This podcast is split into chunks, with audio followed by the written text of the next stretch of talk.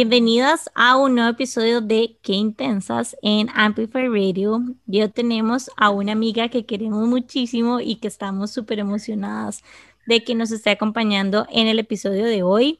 Les aseguramos que van a aprender demasiado y que van a disfrutar muchísimo el episodio. Pero antes de entrar en materia, vamos con los descubrimientos de la semana. ¿Cuál fue el tuyo, Nani? Bueno, hoy les voy a traer un antojo a todas y es que esta semana me regalaron una trufa de chocolate, coco y almendras sin gluten y sin lactosa de Wokapi, que es una cafetería en Santa Ah, es súper rico. Y ustedes no saben, yo tenía tanto tiempo de no comerme una trufa de chocolate tranquila y en paz como me la comí. Estuvo épica, además es grandecita, o sea, tiene un, un buen tamaño y porque a veces uno se queda, no sé, como siento que queda con ganas, pero esta estaba buenísima. Incluso le sentí un poquitito de hazelnut, ¿cómo se dice? Avellana. Eh, Ay, no sé, estoy súper antojada y se lo juro que estoy contando los días para volver. Me lo voy a comprar como un treat, un treat yourself moment. y nada, este es mi descubrimiento, se los recomiendo a todos, está buenísima. Me encanta, voy a eh, probarla. Sí, se las recomiendo a full para los amantes del chocolate y las nueces. Pero bueno, ese es mi antojo de la semana. Y como yo nunca casi tengo antojos de comida, pues se me ocurrió compartir. Em, vamos a ver a nuestra invitada especial de hoy, Marijo. ¿Cuál fue tu descubrimiento de la semana? Mi descubrimiento fue gracias a Jime, que me invitó a un lugar espectacular a hacer una sesión de fotos maravillosas, viví una experiencia extraordinaria. Y en esa sesión de fotos descubrí a Daniela Guardado, que no la conocía, es una diseñadora tica que tiene... Es rajada. O sea, toda la ropa que me puso era como, como si me lo hubiera hecho a mí, como si me hubiera tomado mis medidas y me las hubiera puesto, eh, así me la hubiera hecho a mí, la tela se sentía deliciosa, las hechuras son maravillosas, uno se siente fresco, nada talla, o sea, maravillosa. Y todo es como súper simple y elegante al mismo tiempo, pero casual, no, o sea, es demasiado. Yo soy hiper fan del diseño nacional, pero así, hiper fan, pero debo admitir que a veces me cuesta un poco encontrar ropa de diseño nacional eh, que usar, digamos, vestidos de baño sí y ropa deportiva también, pero a veces me cuesta como encontrar cosas como tan sencillas, pero elegantes al mismo tiempo y Dani cumple con las dos. O sea, es, es demasiado, demasiado linda. Yo también estoy enamorada y literalmente quiero todo. O sea, y los colores que usa son perfectos porque son como blanco, beige, negro, verde oliva, azul. Son así como los colores que siempre mix and match, o sea, usted se compra cualquier cosa y la puede combinar con cualquier otra de la misma colección, incluso como las hechuras de las prendas van como también con cualquier otra. Y hay un, vestido negro que me puso, Ay, se te lo pones con tenis, se ve súper casual y te amarras una jacket. Luego te la pones con sandalias eh, y la playa, y luego en tacones, igual te pones un blazer y súper formal. Y además, una cosa que me impactó, que yo se lo dije a ella en ese momento, es que el acabado, la, a veces el diseño nacional le cuesta un poco como terminar la prenda adecuadamente, como que el pliegue tenga una costura perfecta y lo, que le llaman acabado, ¿verdad? Que es como que corten todos los hilitos y no quede el overlock ahí medio, medio torcido. Daniela tiene una fineza para acabar las piezas y una perfección en el planchado, o sea, me encantó, la verdad que mi descubrimiento fue maravilloso. Gracias, Jimmy. Es top, es demasiado top, Dani. De verdad, búsquenla en redes sociales, se van a, así enamorar. Bueno, mi descubrimiento de la semana, de hecho, viene un poco de, de ese photoshoot y es que clásico, o sea, y terminé saliendo más tarde de lo que pensaba, entonces como que no me dio tiempo de desayunar y pasar a comprar café y fue como una locura y era en la mañana y todos estaban ahí y yo decía, no, ocupo hacer algo. Entonces le pregunté a mi cuñada porque de hecho las fotos fueron de mi hermano, entonces le dije como, ok, ¿qué hago?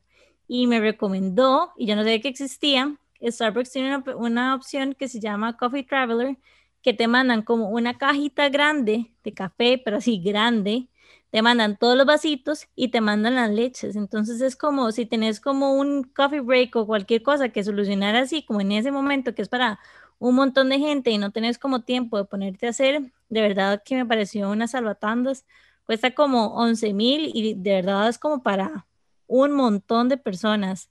Entonces, ese fue mi descubrimiento de la semana. Me pareció épico. Además te mandan leches sin lactosa. Yo no consumo lácteos y dije, hey, tengo leche de soya. Y yo, por favor, sí. Que eso es algo muy raro, o sea, casi en ningún lugar te ofrecen leche que, bueno, ahora más, más, pero yo que no he consumido lácteos en toda mi vida, me cuesta mucho encontrar lugares en donde vendan café eh, con opciones. hay mucho de lactosado, pero no leche vegetal, que es la que yo sí puedo consumir. a mí me pasa súper parecido. A mí me pasa súper parecido. Me cuesta un montón tomar café con leche, capuchinos, a pesar de que me encantan porque cero, o sea, no es lo mismo leche lactosada que leche vegana, ¿verdad? Y me, me da curiosidad cómo es que alguien pasa todavía sin comer lácteos. Mira, como yo nací intolerante, o sea, yo desde que nací mi mamá se dio cuenta, o sea, como que la leche materna sí, pero luego al, al primer chupón que me quiso dar con leche de vaca, reaccioné horrible, espantoso, y luego como que mi paladar rechazó el sabor entonces, cuando ya mi mamá empezó a probar, empezar a reincorporarme en los lácteos, yo simplemente, o sea, ella trataba de escondérmelos, o sea, como que me hacía una pasta y le ponía mantequilla, y me decía, no, mi amor, a esta le puse margarina. Y yo probaba y yo, mami, no me mienta, yo sé que, ¿verdad? como que es, ese paladar mío que no soporta ni el yogur, ni el otro día que hablaste de un yogur de coco, Nane, que creo que fue un descubrimiento tuyo de la semana, me encantó y fui y me lo compré. Porque Del es que se llama, ¿verdad?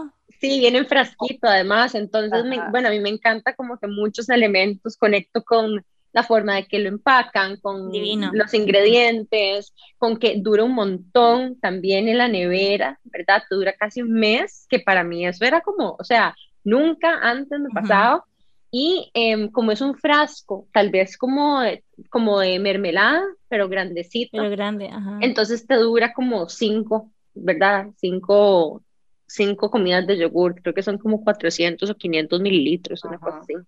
Sí, pero algo importante es que las personas que creen que como, ay, va a tener deficiencia de calcio, o sea, yo nunca me he quebrado nada, nunca, no tengo los huesos frágiles, eh, fui una persona súper saludable siempre y nunca he consumido ni un solo lácteo en mi vida. Wow. Qué meta, life goals. Qué increíble, o sea, yo sé que mucha gente va a decir que es como que, que ahora somos demasiado delicados, pero de verdad, qué increíble la cantidad como de, intolerancias, es que no son mentiras, o sea, yo también y nadie también somos intolerantes a la lactosa y es como todo, o sea, es todo un journey tratar de conseguir que las enzimas, que el lactate, que un montón de cosas que uno se termina al final tomando para las que son adictas a, los lácteos y derivados como yo, por ejemplo, que no, no tengo la bendición de Marijo de nada más decirle no a las cosas que le hacen mal a mi cuerpo. Yo me tomo un montón de pastillas para poder ingerirlas, pero, pero sí de verdad es, es un tema, o sea, no, estas cosas, digamos, no lo hacemos pedir, no sé, como leche de soya o leche de almendras o todo ese tipo de cosas. Muchas personas como que a veces creen que es por como por capricho, por, no sé, porque es cool, lo que sea. Y, pero, o sea, de todo corazón les digo, no, no es así, digamos, o sea, es simplemente como evitar sentirnos mal en el futuro o, o a veces simplemente sabemos y simplemente no podemos evitarlo, pero sí, es una salvada que cada vez hay más opciones. La que y me recomiendo fuertemente es la de avena, porque la de almendras, a mí las nueces particularmente me, dan, me generan un poco de colitis entonces la de almendras, y además las almendras, la sobreproducción de almendras está acabándose, acabando los, los, em, las fuentes de agua subterránea de California, por ejemplo. Entonces, bueno, es como, ay, qué duro, qué duro, la vida de la sostenibilidad es complicadísima. Pero entonces de almendra tampoco, de soya con todo esto de la soya transgénica, tal, entonces he decidido que la mejor opción para mí es la de avena, que además me la puedo hacer yo también. Entonces, recomendadísimo leches vegetales, la de avena. Wow, tengo que mm, probarla, esa no la he probado. Yo tampoco. Y bueno, me parece algo muy curioso, Jimmy, y es este hecho de que uno tenga como que explicarse de que es de verdad, ¿verdad? Y no es por capricho. Y me recuerdo una conversación, ¿verdad? Donde uno como que ya, o sea, es como la, la contrarreacción a, o el juicio de, ¿verdad? Mm, no sé, como que tal vez las personas exageran ciertas cosas cuando uno lo que está haciendo es tratando de cuidarse a uno mismo. Y me recuerda una conversación alrededor de Simone Biles esta semana y, ¿verdad? El hecho de que ella se retiró de las Olimpiadas, por un tema de salud mental y salió, no sé si era, fue Pierce Morgan o algún entrevistador de estos diciendo como que fijo se retiró porque no le fue bien, ¿verdad? En una y no aguantó que no le haya ido bien. Entonces, no sé, como que me, me, me genera mucha curiosidad porque tenemos esta necesidad siempre como de explicarnos o justificar por qué estamos haciendo las cosas de maneras especiales para uno mismo, ¿verdad? Porque tenemos siempre que justificar y dar razones de peso por, no sé, tomar decisiones de vida que se ajustan a un mejor bienestar o etcétera. Y no sé, eh, también soy partidaria de que podemos también dejar de dar explicaciones. Pero qué duro, porque es algo lo que estamos acostumbrados a hacer toda la vida, digamos por lo menos yo la mayoría de las veces como que trato como de, y es como por esto mismo, es, a veces es como por quedar bien tal vez, o como para no, no incomodar o para lo que sea, está como muy metido en nuestro chip y eso que personalmente me considero una intensa medio rebelde y, y aún así lo tengo muy incorporado. Mm. Bueno, chicas, si hoy para contarles un poco más de nuestra invitada, María José Callejas, es licenciada en Artes Dramáticas, máster en Project Management, ha sido gestora cultural por más de 15 años, em, ha trabajado tanto en instituciones públicas como en empresas privadas y así en el pico de la pandemia, específicamente, fue este año. En, en enero. Oh my God, o sea, así inicio del 2021, renunció al confort de un salario y creó Plant Care, un, un servicio en realidad em, que está diseñado para ayudar a las personas a cuidar mejor de sus propias plantas. Yo soy cliente de Plant Care. Y yo estoy segura que muchísimos vamos a terminar siendo clientes de Plant Care. Yo, yo voy a hacer después del 15 de agosto que pase temporada del Día de la Madre, pero estoy segura que muchísimas de ustedes van a ser clientes de Marijo porque no sé si son como yo, pero amo las plantas, pero no sé cuidarlas y muchas veces más bien me paso como dándoles más amor de la cuenta y ese amor puede ser como agua o poniéndolas en lugares donde no van y obviamente no reaccionan bien. Así que hoy Marijo nos va a traer todo su conocimiento y nos va a ayudar a que nuestras plantitas estén súper bien y felices. Muy bienvenida, Marijo. Gracias, chiquillas. Qué honor estar aquí con ustedes porque como además yo soy fan de Qué Intensas y las escucho todas las semanas, este, estar aquí hoy es así como, eh, no sé, ¿verdad? Porque además toda mi admiración, la admiración que yo le tengo a ustedes como mujeres, como empresarias, todo. Entonces me siento así, corazón, pum, pum, pum, pum, feliz de estar aquí, gracias. Bueno, y es que Marijo también, de hecho, es emprendedor intenso de nuestro segundo bootcamp, entonces hemos pasado mucho tiempo juntas este año. Wow, bootcamp que recontra recomiendo, ah, me abrió los ojos, me confrontó mis propias ideas, eh, riquísimo, de verdad, para alguien incluso, yo pensaba que lo tenía súper bien resuelto todo y, y, pasar por las, por las manos de ustedes y sus cabezas me ayudó un montón. Y además el network que creamos con las otras mujeres me parece impresionante. O sea, ahora somos clientes, yo le compro la, la granola a la fulana, otra hace clases conmigo, no sé qué, la kombucha, o sea, impresionante la red que ustedes lograron construir. Muchas gracias. Ay, sí, eso es lo más lindo. Y vieras qué curioso, porque de verdad que, o sea, Jimmy y yo le estábamos hablando esta semana, creo que fue como verlas y postear historias juntas y hacer colaboraciones y ver que se visita entre ustedes y saber de que todo eso nació de un espacio que creamos pensando precisamente en hacer comunidad, hacer solidaridad entre mujeres emprendedoras. Ay, no sé, se siente tan lindo ver como esos frutos, qué, qué belleza, qué bendición, gracias. El propósito logrado, eso es, la sensación de propósito siempre es súper, súper necesaria, digamos, y cuando uno lo puede completar, lo, o sea, o conectar con eso es, se explota el corazón. Digamos que, bueno, el bootcamp lo hemos hecho dos veces, y cada vez que lo hacemos de verdad requiere como demasiado tiempo, energía y de todo. Entonces cuando estamos como en ese proceso como de reclutamiento y etcétera, no sé si a Nana le pasa, pero a veces yo como que me he cuestionado como en qué momento se me ocurrió que volviéramos a hacer esto, o sea, como que me empiezo como a decir como tengo demasiadas cosas que hacer, cómo estamos haciendo esto, etcétera. pero siempre, siempre, siempre, o sea, ya cuando empieza el bootcamp y ya la vemos como en acción y ya es así como todos estos sentimientos empiezan como a florecer y yo digo que es eso tan lindo y que, o sea, no sé, es puro amor, de verdad, el bootcamp es de mis partes favoritas de qué intensas, pero bueno, ya nos vamos a ir un corte y regresamos con Marijo y con muchísimos tips de plant care para poder eh, cuidar, perdón, sus plantitas. Quédense en sintonía para más de Que Intensos en 95.5 por Amplify Radio. Ya volvemos. Qué intensidad. Qué intensidad.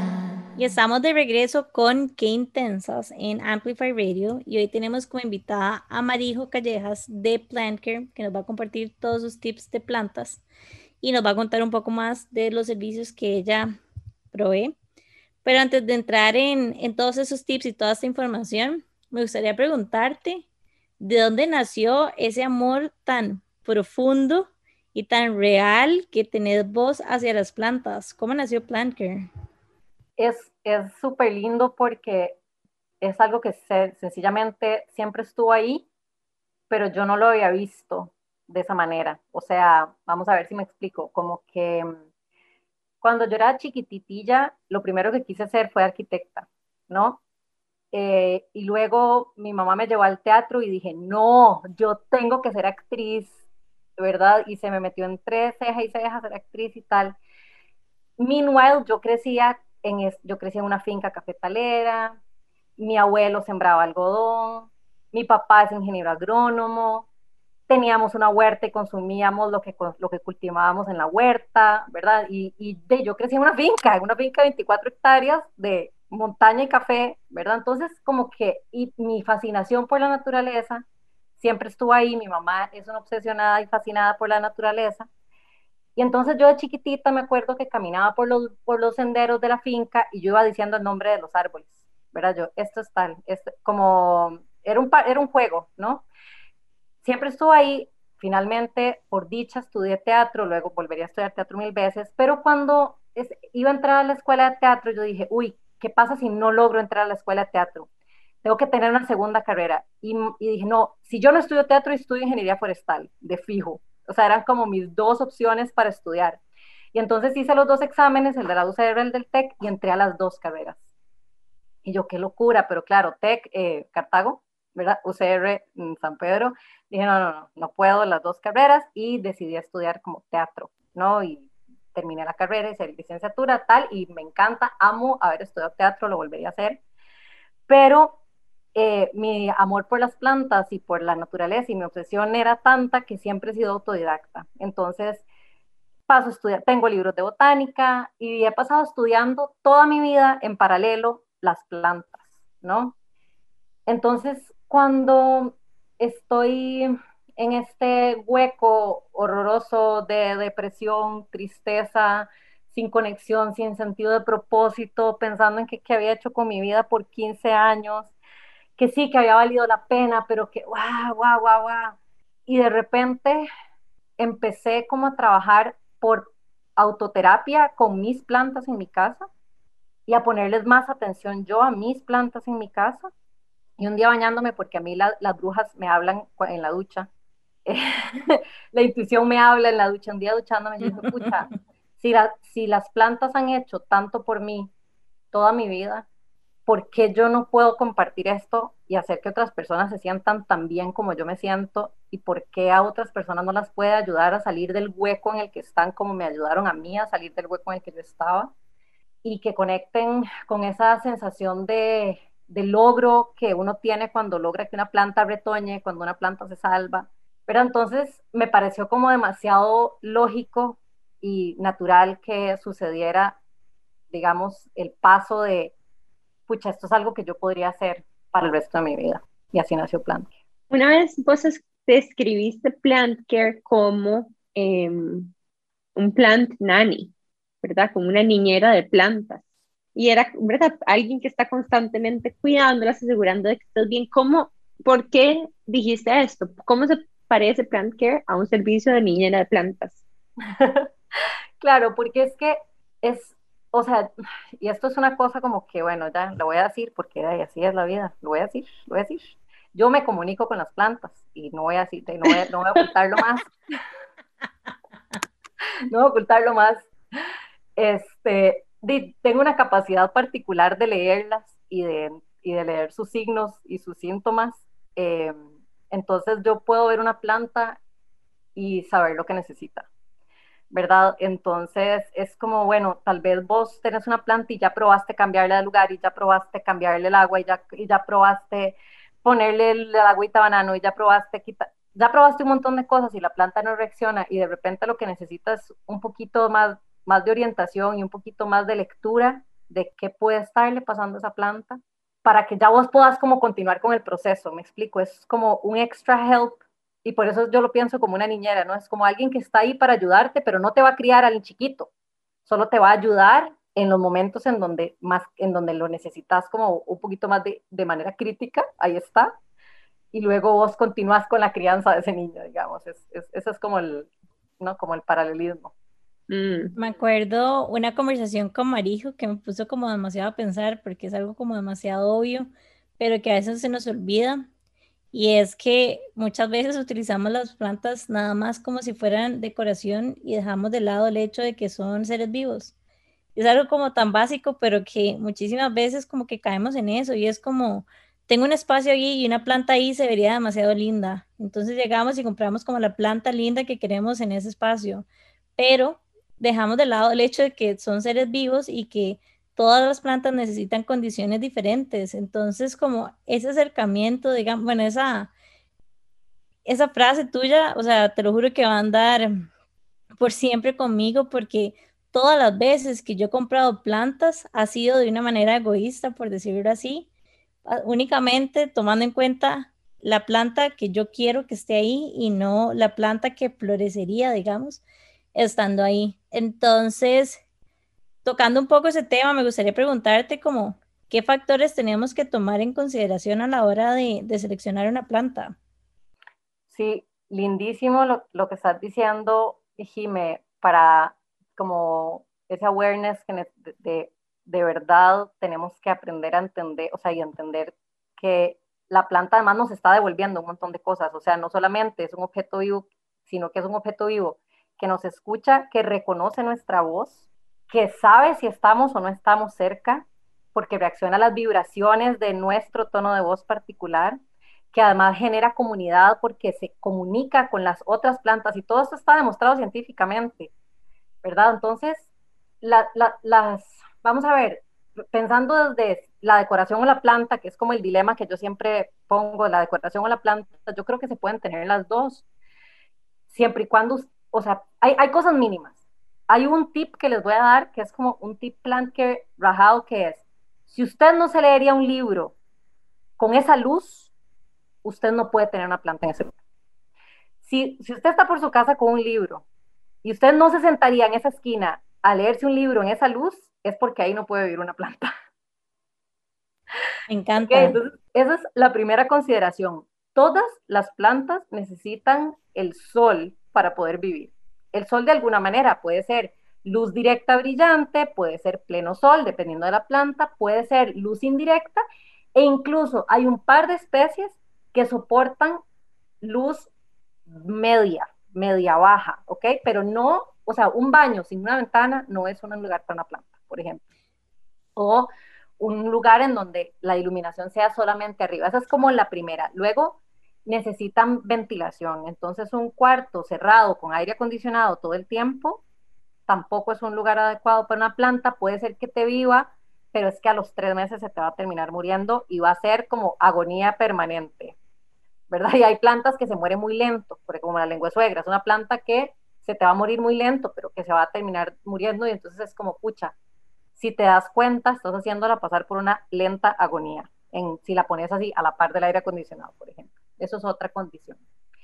Este, y otra condición importante es la humedad en el ambiente, ¿verdad? Entonces, por ejemplo, si tenemos un espacio, en Costa Rica no pasa tanto, pero como con calefacción, que seca mucho el aire, también todas las plantas necesitan humedad en el ambiente de alguna manera.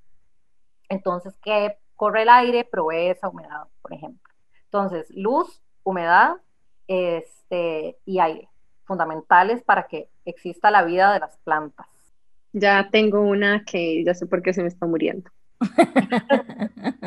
Porque yo que creí que tenía todos los elementos, pero en realidad la puse a la parte de una ventana en un cuarto que nunca abro. Entonces, además, creo que puede estar también teniendo un poquitito de resentimiento. Además, claro, solita. total, vieras que, eh, eh, digamos, como que la, la causa número uno de muerte en plantas del mundo es el sobreriego, ¿verdad? Ahí Cuando estoy están yo con todos mis cactus y suculentas. Todas han muerto. Seguramente ha sido sobreriego, definitivamente. Definitivamente. Se pudren. O sea, se pudren. Sí, tal. Ya dejé de comprar. Ya no voy a hacerle, no voy a matar más plantitas. Ya, ya, ya Pero- no compro ni más cactus ni suculentas. No, ahorita, ahorita podemos profundizar un poco más, pero la segunda causa es el olvido, o sea, ignorarlas, ¿no? Porque entonces, vos ignoras una planta y solo la regas, digamos, eso es solo lo que haces. Entonces, la planta se empieza en polvo en las hojas, igual, chao fotosíntesis. La dejas de ver, plaga en cualquier momento. Eh, hongo, bacteria, virus, dejas de ver el sustrato, lo dejas de abonar, le dejas de dar nutrientes. O sea, ¿verdad? Y entonces in- ignorarla, ignorar la planta, claramente hace, otra vez entra en, el, en este ciclo de agonía que, que les, que les estaba hablando ahora. Me ¿Se va a morir parece, ya? Ya no, pero pronto. Me parece súper curioso porque, em, uy, no sé, siento como que me está haciendo un espejo muy fuerte porque cuando olvido la planta, generalmente es porque estoy tan ocupada que incluso también me tiendo a olvidar a mí misma. Entonces, Súper no sé, como que me está, me está choqueando un toque el espejo que me está haciendo, por ejemplo, el cactus que está enfrente mío, que está lentamente muriéndose por sobreriego y falta de aire y abandono, que estaba lindísimo. Y estoy como viéndome a mí misma y la forma en la que me estoy tratando hoy en día, digamos. De hecho, hay un dicho que dice plant care, self care. Plant Oh my care, God, self-care. qué bueno. Es como un mantra. Y es que de verdad, o sea, tener plantitas cerca hace que uno se sienta demasiado mejor. Sea, y es que para muchos como que una realidad en la que estamos rodeados de, de verde y de plantas 24/7 no es tan, no es tan factible, pero al montar como un mini oasis en nuestras casas es como, como ese self-care que podemos, que sí tenemos la posibilidad de darnos. Además, yo creo que debe ser como mal feng shui, o como sea que se diga, tener como plantas muertas en la casa de uno, ¿sabes? Como que, Es como mal karma. sí, está raro. No sé, no sé, pero lo que sí sé es que todas las casas tienen el potencial de tener al menos una esquina jungla, o sea, aunque sea todas concentradas en una esquina junglosa, ¿verdad? Entonces, yo soy promotora como de este green corner, o sea, aunque sea tenga una esquina en donde usted pueda irse a, porque mira, limpiar las plantas, limpia, solamente limpiar las hojas de una planta te hace entrar en estado de meditación inmediato porque no puedes pensar en nada más que en estar presente limpiando las hojas de la planta.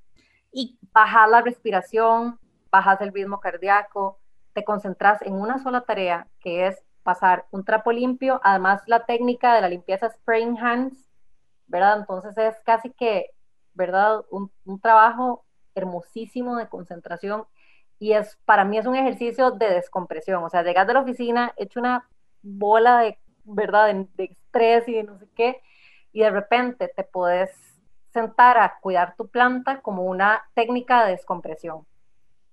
¿Y cada cuánto deberíamos de hacer esto? Yo no sabía que se tenían que limpiar las hojitas. Mira, dependiendo del polvazal, digamos, ahora que estuve en esos polvos del Sahara que estuvieron viniendo, yo limpié todas mis plantas, porque, bueno, las que se pueden, ¿verdad? No sé, la, las hojas de la begonia no se pueden limpiar, las del cacho de venado no, y así, pero las que sí se pueden limpiar, las limpié todas, ¿verdad? O sea, como que estarlas viendo y viendo si tienen capita de polvo, y como un armario, no sé, cuando ya tienen capita de polvo, porque el polvo obstruye los poros y dejan de hacer fotosíntesis. Ok, a mí me encanta como todo lo que son listas y tips y todo lo demás, entonces voy a, voy a preguntarte mucho en este episodio, Marijo. Y yo sé que obviamente todo depende del ambiente y demás, pero en tu experiencia en Costa Rica, para la mayoría de tus clientes que has visitado, no sé, San José y así, ¿cuáles son las tres plantas que, que son más difíciles de matar? Literal, o sea. Exacto, ni porque siquiera las- son como las más agradecidas. las más resilientes. Exacto, ¿cuáles son las tres plantas más resilientes para Costa Rica? Bueno, la más resiliente de todas, de todas así, es la Empecemos tres, no, no, empecemos de tres, dos y uno para ponerle más emoción. Oh, wow. El zacate, el zacate, Jimena. No, ni Vaya. siquiera, a mí se me ha muerto Zacate. Ay, no. El zacate no. necesita sol directo. Vamos a ver, yo diría que dependiendo de las condiciones de su casa, hay plantas más difíciles y más, ¿verdad? O sea, porque por más difícil que sea matar el zacate, para poner el ejemplo, si es que usted no le da, si el zacate no recibe sol, se va a morir porque el zacate es una especie que necesita sol directo para poder estar bien. Si no tiene Eso sol, se muere, punto, ¿verdad? Entonces es como, bueno, sí, es dificilísimo de matar, claro, lo tenés a la sombra. Se va a Jimena morir. tenía zacate en el interior. Casi. Sí, Ya después puse piedrita porque el Zacate nunca sobrevivió ahí. Sí, sí, sí. Los bueno, intentos. vamos a ver. Yo diría que la 3 voy a poner el garrobo. El garrobo es- se llama cingonio, la planta. Es una arácea. La- el único warning que yo tendría sobre los garrobos es que es una planta que es tóxica para si un perro se la come, o sea, si tenés un conejo, un perro, un gato que come plantas, digamos, como compulsivamente por estrés o lo que sea, o un niño muy pequeño que no, como que tiene esta cosa de que andarse comiendo las cosillas, el garrobo es una planta que tiene esa particularidad. Pero el cingonio es una planta que se adapta muy bien al interior de la casa, o sea, necesita luz indirecta y, y necesita humedad media en el sustrato. Y es súper linda. Es una belleza. Cingonio, sí. Además hay rosado, hay verde, hay verde oscuro, hay verde claro. Hay de todo, hay varias, hay varias variedades. La dos, que también tiene esta característica eh, de la, bueno, no, vamos a poner la samia. La samia, samioculca, le llaman ZZ plant, ZZ plant también, o samia. Hay varios tipos de samia, pero la samioculca es una planta preciosa, Esa es divina. sí, además es súper resistente mientras no la ahogues, o sea, sí que, sí que es sensible a sobreriego. Entonces, es mejor, es una planta que soporta mejor como que te olvides de regarla a que le des demasiado amor con agua, ¿verdad? Más bien hay que regarlo como cada 22 días, dependiendo de qué tan húmedo sea donde vivas, pero sí necesita que se seque 100% el sustrato antes de volver a regar. Pero la samioculca diría que es la 2. Y voy a poner la número uno, la number one, la ganadora, yeah, que es la lengua suegra, ¿verdad? O Es sea, máximo. la lengua suegra se muere solo si la pones al sol. ¿Hay lenguas suegras al sol? Sí, por supuesto. Todas las plantas, hay plantas maravillosas que se adaptan y ahí, ya, mi mamá la tiene al sol y está divina. Qué dicha, qué dicha que tu mamá adaptó perfectamente la planta al sol. Todo bien. Pero en general, la lengua de suegra es una planta que le gusta crecer debajo de las otras plantas. Entonces, sol, es, es, una planta que se adapta muy bien al interior y resiste bastante bien la luz media-baja. ¿Qué pasa? Que no crece, o sea, no se muere, pero tampoco crece, ¿verdad? Entonces no esperes que digas, di, mira, hace rato no tira un hijito, de obviamente la tenés en luz media-baja. Si la sacas a luz brillante, crece más rápido, pero la lengua de suegra es una planta súper agradecida, guarda agüita en las, en las raíces, entonces además puede mantenerse varios días en sequía también, eso, o sea, como que si te vas de viaje, 15 días va a estar bien, eh, y no necesita mucho más que limpiarle las hojitas y ya está, es súper resistente a plagas, además como que se limpia tan rápido, así, tan, uh, entonces no es como que tiene axilas y que tiene la cosita súper fácil de limpiar, entonces la lengua suegra, o sea, Sansevieria es la número uno. Sí, yo soy súper fan y confirmo, yo tenía lengua de suegra afuera cuando tenía Confirmo la que la única afuera. planta que no se le murió a Jimena es la lengua Sí. de suegra. Lengua de suegra y millonaria. No, no, y tengo una que es como, como avecilla, creo que se llama, que Ajá. también está divina, y una que se llama pasiflora, que es enredadera, se hizo espectacular, duró mucho Sí. en crecer, pero cuando creció, wow, Pero le da el sol. A esa Sí, está sol. dando el sol. tengo sí. que pasarle, de, de hecho tengo que darle un hijito a Nani, que es una que, o sea, literalmente fue que tenía como una mini maceta, mi perrita le pasó por encima, como le pasa encima todo, y se cayó. Entonces agarramos como esa, esa hojita que se había caído y la sembramos en un, una maceta gigante donde había un cactus. O sea, y no les puedo explicar la cantidad de esta planta que yo tengo en el taller. O sea, todo el taller está lleno de esta planta que no sé cómo se llama, creo que es tal vez un tipo, no sé qué es, tengo que enseñarte la María, pero, pero sí, muchísimas gracias totalmente. La lengua de millonarias que están súper de moda, que son, le llaman potos también. Em, son plantas muy agradecidas, pero que se pudren súper fácil si uno las sobreriega. Entonces, hay muchos potos muertos en los primeros 15 días. O sea, como que los primeros 15 días en que llevas el potos a tu casa, del vivero a tu casa, son fundamentales para no matarlo. Hay demasiado demasiados potos que se mueren en esos primeros 15 días por sobreriego. Entonces yo no lo diría que es como, ay, perfecta planta para principiantes, no tanto. ¿Y cuál es el tip para saber cuándo hay que regar y cuándo no? Sí, no sé, Nane, vos querías decir algo para contestar las dos cosas de un solo. Sí, les iba a decir que les iba a proponer que nos fuéramos a un corte comercial y que en nuestro último segmento que nos queda habláramos un poquitito de cómo saber cuándo tengo que regar las plantas y tal vez, y también tal vez ¿Por qué es que es tan difícil cuidar suculentas en Costa Rica? Para todas las que son amantes de las suculentas y quieren hacer terrarios y jardines, y como a mí me pasó, que se me hizo un hormiguero en el terrario, porque lo sobreregué, se hizo un hongo y las amigas les encantan los hongos, entonces todas las se me murieron. Bueno, pues podemos hablar un poquito más de eso al volver, así que quédense con nosotros y volvemos ahorita con más de Plant Care aquí porque intentas en Amplify Radio qué intensidad, qué intensidad. Bueno, y volvimos con más de Plant Care en Qué Intensas. Em, estamos hablando justo con Marijo Callejas, que es la creadora de este emprendimiento que les contamos, Plant Care, una niñera para plantas de interiores. Y em, veníamos hablando de diferentes cosas, como por ejemplo, cuáles son las mejores plantas para interiores, cuáles son las más sencillas de cuidar, cuáles aguantan un poquitito de abandono, incluso si somos personas con, tal vez con facilidad de olvidar. Las más eh, resilientes. Las más, exacto, las más resilientes. Y em, teníamos un par de preguntas para Marijo para esta última sección. Pero quisiera em, también preguntarte, Marijo, vos principalmente trabajas con plantas de interiores, no con jardines, ¿es así? Correcto, es que lo que pasa es que yo me he ido especializando en el control del sustrato, ¿verdad? Eh, o sea, lo que pasa de la, del tallo, de, lo que yo le llamo la cintura para abajo, es fundamental para que de la cintura para arriba esté bonito todo, ¿verdad? Entonces, cuando uno trabaja en, en maceta, uno puede controlar el pH, uno puede controlar, hacer un cambio total de sustrato en caso de que la, planta lo necesite, poder hacer revisión de raíz, poder controlar, hacer poda de raíz y cosas que cuando uno está en la tierra infinita, ¿verdad?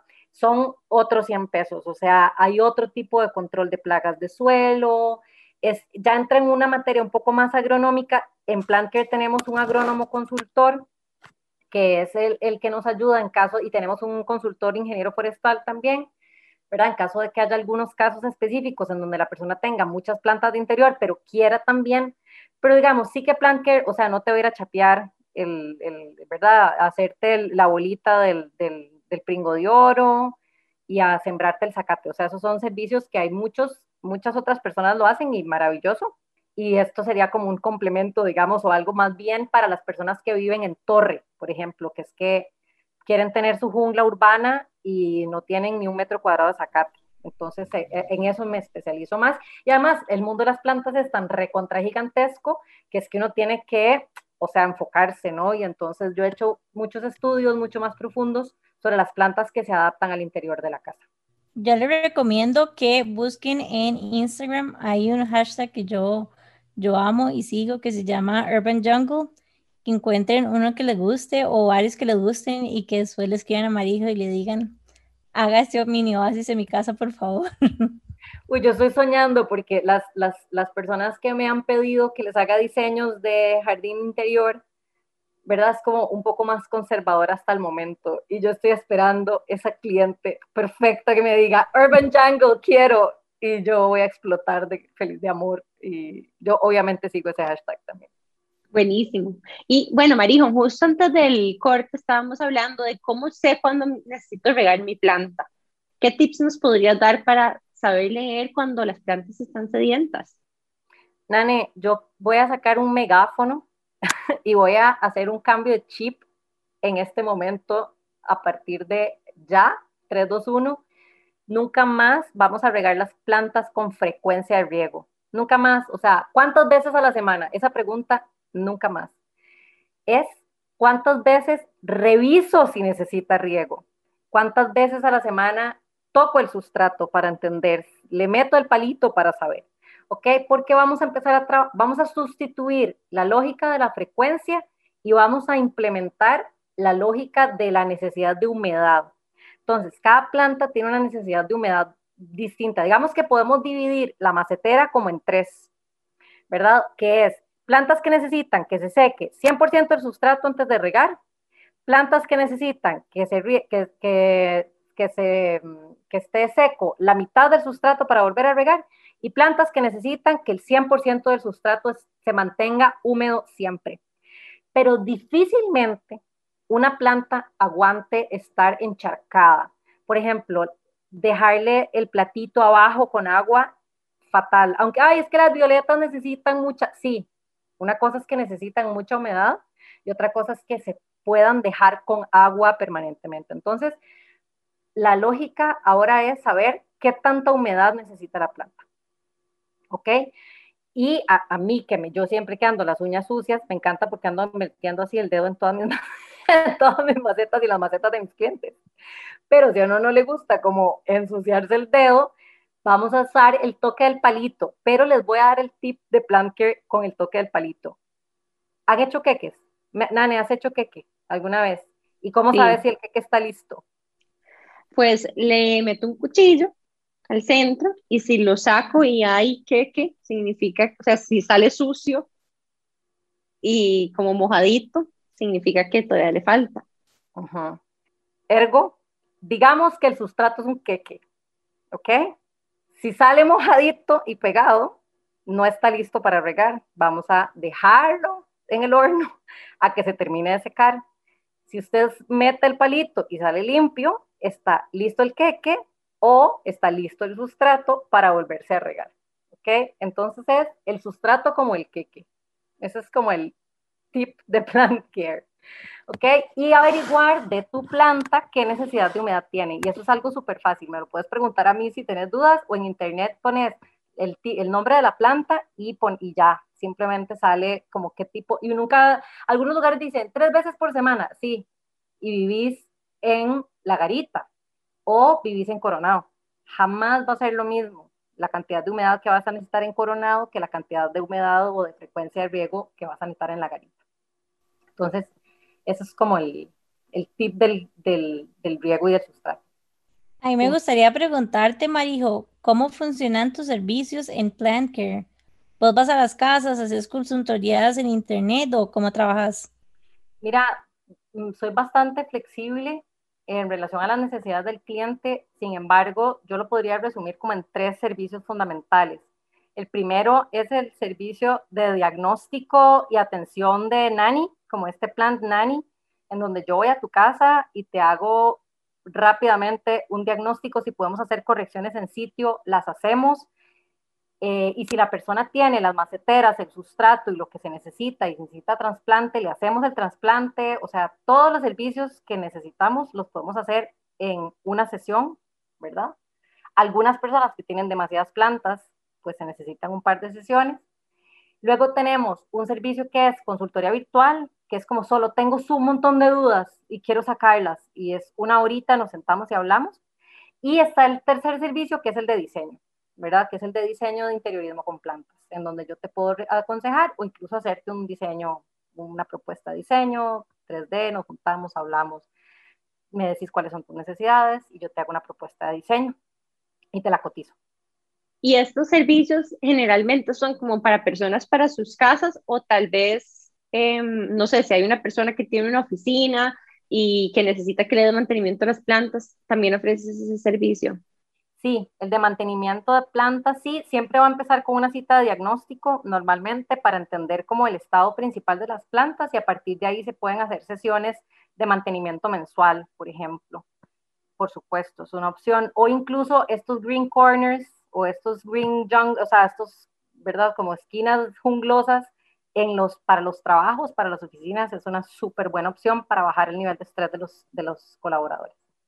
Bueno, yo les cuento que yo soy cliente de Plant Care y me gustaría em, también compartirles algo que a mí me pasó porque estoy segura que tal vez a muchos les ha pasado y es que, bueno, yo como les estaba contando anteriormente, tengo un terrario y yo sentía como que todas las matitas, estaban, había como diferentes tipos de suculentas y de cactus. Entonces yo regaba todas un poquito distinto en cada una y, tenía sembrado en una, un terrario súper grande, un montón de matitas como súper superficiales. Y lo que me pasaba era que cuando las regaban, como había como mucha profundidad de tierra, siempre se mantenía húmeda, pero no siempre, o sea, como que se bajaba el agua al fondo no se mantenía arriba. Entonces yo la seguía regando porque yo la sentía seco arriba. Y lo que me empezó a pasar era que abajo se mantenía súper húmeda. Y em, aprendí de parte de Marijo que, ¿verdad? Cuando uno se le empieza a hacer un honguito en la tierra por exceso de humedad, empiezan las hormigas a entrar. Entonces lo que me pasó fue que mi terrario se convirtió como en un palacio de hormigas. Todos felices. O sea, no lo puedo ni mover de lo pesado que está. Es inmovible. Y no sé si a ustedes les ha pasado, pero, o sea, cuidar de cactus y suculentas es, o sea, es todo un ride. Hay que aprender a hacerlo. Y, a muchas de nosotras, para incluirme, se me pudieron mis suculentas. ¿Por qué nos pasa tanto eso? Sí.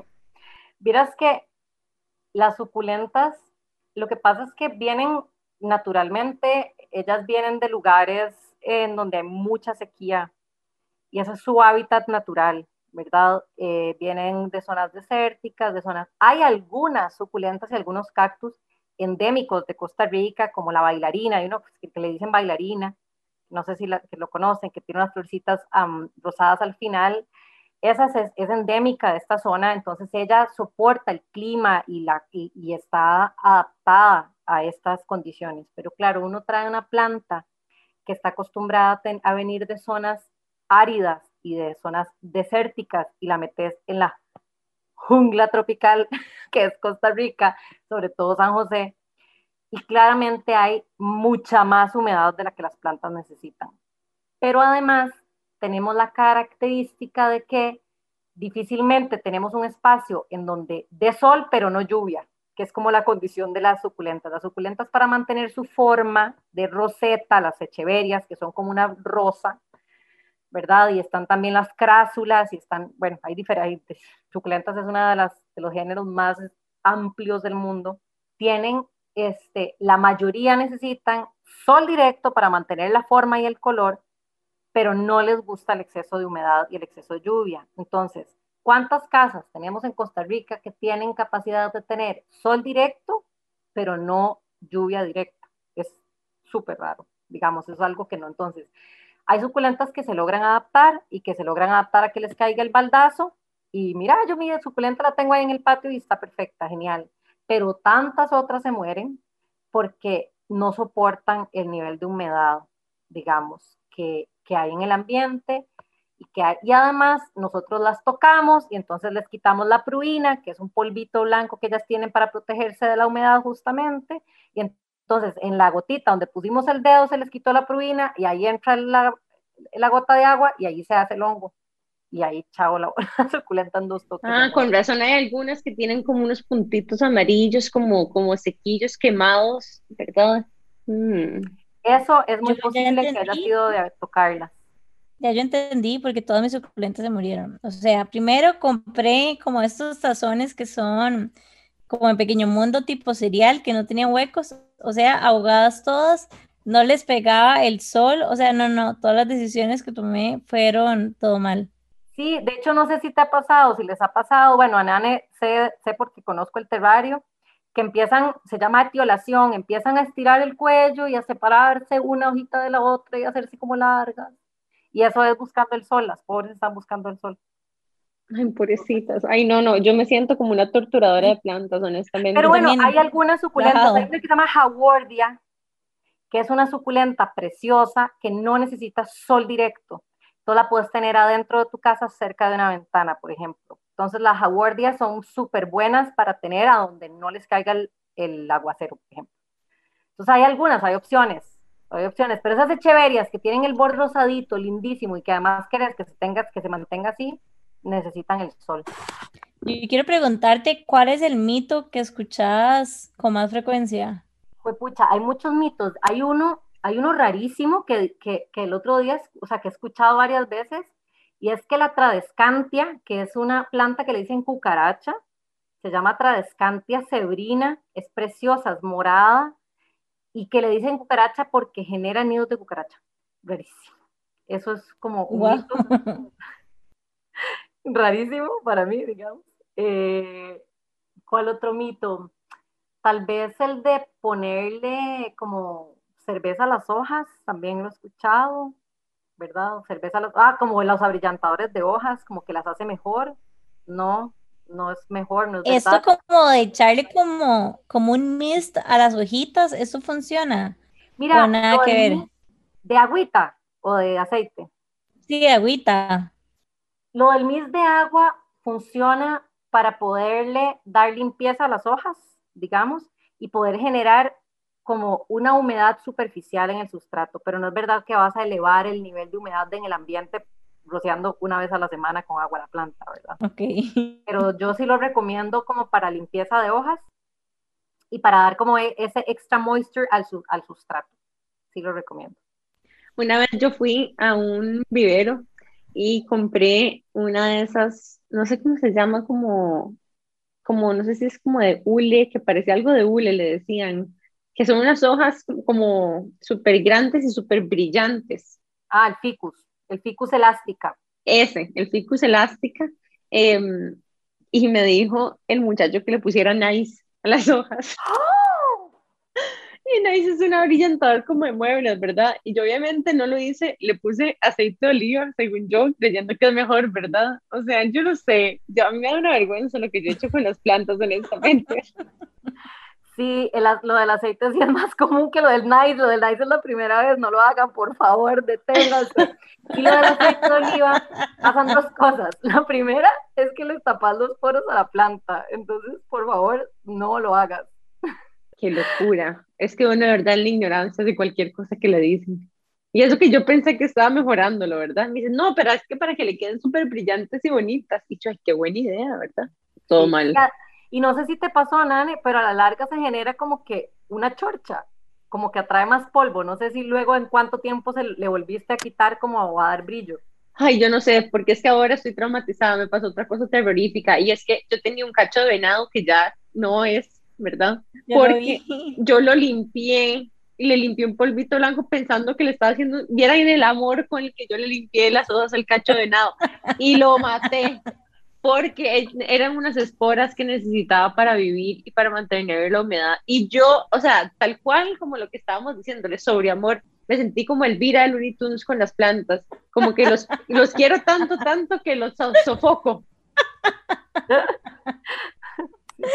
Pasa, pasa. Yo me Pero acuerdo, me acuerdo de esa plantita. ¿Quién le enseña a uno? O sea, también esta necesidad de, pucha, no hay, no hay, no hay, no hay alguien que te enseñe a hacer eso. Bueno, ahora sí, porque está Platker. Eh, no, y hay otras personas que también te pueden ayudar, pero, o sea, que no se sientan mal porque yo también maté muchas plantas antes de aprender. O sea, es como, wow, qué camino de amor, o sea, y las matas de puro amor, o sea, es como, pero todas las personas podemos aprender a cuidar plantas. Así Yo quiero que, decirles no que vayan a seguir el perfil de Instagram de Marijo y que si está dentro de sus, pos- sus posibilidades y las plantas son algo importante, bueno, algo no, son, son importantes para ustedes, que la contacten y le pidan ayuda para crear sus propios oasis y para hacer lo que tengan que hacer para que las plantitas que tal vez no estén tan bien logren sobrevivir nuestros cuidos. De verdad que demasiadas gracias, María. Es increíble lo que aprendimos en, en una hora. O sea, no me puedo imaginar lo que es una consultoría con vos. Así que muchísimas gracias por habernos dedicado este tiempo. Sí, contanos cómo, cómo te pueden encontrar. Sí, en Instagram estoy como, en Instagram y en Facebook estoy, tengo el mismo username que es PlantCareCR. Eh, ahí estoy subiendo todo, todo el contenido. Subo semanalmente videos de how-tos, consejos. Eh, hay una sección de artículos también, de donde, puede, donde son artículos un poquito más profundos. Ahí me pueden contactar para cotizaciones. Entonces yo diría que Facebook, Instagram es PlantCareCR. Ahí estoy. Súper. Y bueno, ya vamos a ir cerrando, pero no sé si hay algo más que quisieras compartir, Marijo, para las chicas que nos están escuchando. Repetir que todas las personas podemos aprender a cuidar plantas eh, y que verdaderamente la convivencia con plantas mejora significativamente nuestra calidad de vida y que yo altamente recomiendo cuidar una, dos, 45 plantas que no te vas a arrepentir. Y quería, eh, Nane, decirles que para toda la audiencia de esta espectacular, espectacular sección de Qué Intensas, quiero hacerles un code, un promo code para el Día de la Madre que va a estar vigente por todo el mes de agosto, ¿ok?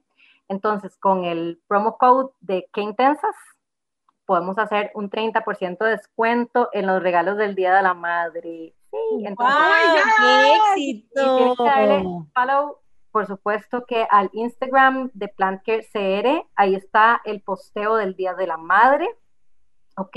Y con el código que intensas les hacemos un 30% de descuento en el paquete full, en el paquete del full. ¡Ay, qué emoción! Qué bueno, ya saben, tienen que aprovechar. Muchísimas gracias de verdad, Marijo, por el episodio de hoy y a todas las personas que nos escuchan también. Les recordamos que pueden encontrarnos a nosotras también en Instagram como Que Intensas Podcast y Amplify Radio como Amplify Radio FM. Y bueno, nos vemos el próximo miércoles a las siete y media. Chao.